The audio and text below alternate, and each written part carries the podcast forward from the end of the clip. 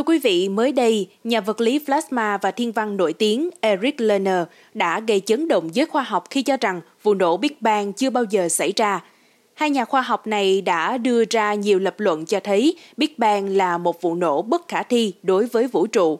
Vậy thực tế điều gì đã xảy ra? Nếu không có vụ nổ Big Bang thì từ đâu vũ trụ được tạo lập? Mời quý thính giả hãy cùng với podcast Báo Tuổi Trẻ tìm hiểu cụ thể về câu chuyện trên là như thế nào quý vị nhé. Thưa quý vị, từ trước đến nay, theo chúng ta vẫn được biết, thuyết Big Bang khẳng định vũ trụ của chúng ta được sinh ra trong một vụ nổ khổng lồ cách đây 13,8 tỷ năm.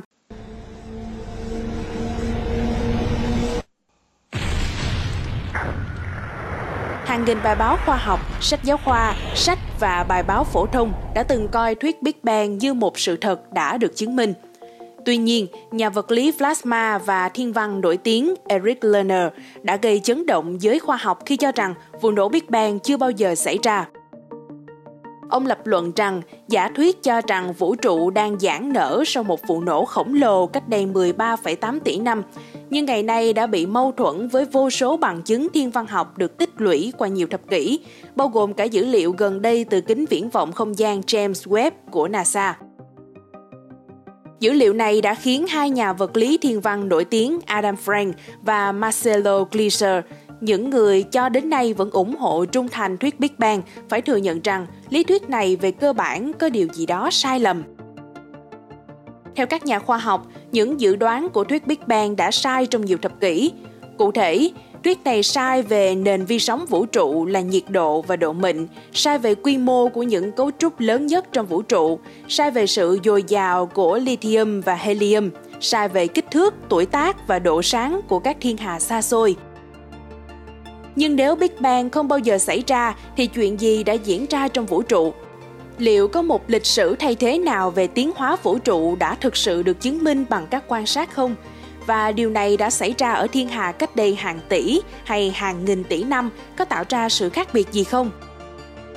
Trên thực tế, một lịch sử tiến hóa vũ trụ khác được xác thực một cách khoa học đã và đang được tiếp tục phát triển trong nửa thế kỷ qua, bắt đầu từ công trình của nhà vật lý đoạt giải Nobel Hannes Alfvén và các cộng sự của ông. Đây là một phương pháp mô tả định lượng và dự đoán trước khi quan sát những hiện tượng chính mà chúng ta thấy trong vũ trụ, đồng thời sử dụng quá trình vật lý mà các nhà khoa học quan sát và nghiên cứu trên trái đất và trong hệ mặt trời của chúng ta. Nhà vật lý Lerner gọi phương pháp thay thế này là plasma, vì plasma chính là chất khí dẫn điện, một chất rất quan trọng để hiểu được sự tiến hóa của vũ trụ.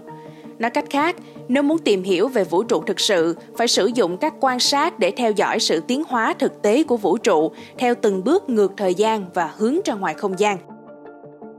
Khi các kính thiên văn trên mặt đất và trên không gian ngày càng nhìn xa hơn vào không gian, các nhà khoa học đã phát hiện những tập hợp thiên hà ngày càng lớn hơn tính toán trước đây. Các cụm thiên hà gần như hình cầu, được xâu thành chuỗi giống như các hạt trên những sợi trải dài hàng chục triệu năm ánh sáng. Những sợi này bị xoắn lại thành một hệ thống ngày càng lớn hơn, có bán kính mở rộng tới hơn 4 tỷ năm ánh sáng. Các nhà khoa học có thể đo vận tốc mà các thiên hà đang chuyển động bên trong cấu trúc khổng lồ này. Thông thường, những vận tốc này không vượt quá khoảng 1.000 km một giây, tức là khoảng 1/300 tốc độ ánh sáng. Số học đơn giản cho các nhà khoa học biết những vật thể này phải khoảng 7.000 đến 8.000 tỷ năm tuổi, hoặc lớn hơn khoảng 500 lần so với tuổi giả thuyết trước đây. Sự tồn tại của những vật thể khổng lồ này là một trong những mâu thuẫn chính với những dự đoán của giả thuyết Big Bang. Các nhà khoa học cho rằng, đến lúc cần có một cuộc cách mạng trong nghiên cứu khoa học về khái niệm hình thành nên vũ trụ, vì việc nghiên cứu bầu trời có thể dẫn đến những tiến bộ công nghệ cực kỳ cụ thể và quan trọng trên trái đất. Mong là số podcast ngày hôm nay đã cung cấp cho quý vị thính giả được một giả thuyết khác về cách vũ trụ được tạo lập. Đừng quên theo dõi để tiếp tục đồng hành với podcast Báo Tuổi Trẻ trong những số phát sóng lần sau. Xin chào tạm biệt và hẹn gặp lại!